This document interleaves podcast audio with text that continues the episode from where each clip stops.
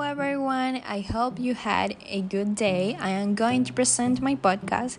My name is Yameli Romina Negron Ortega, but most of them tell me Romina.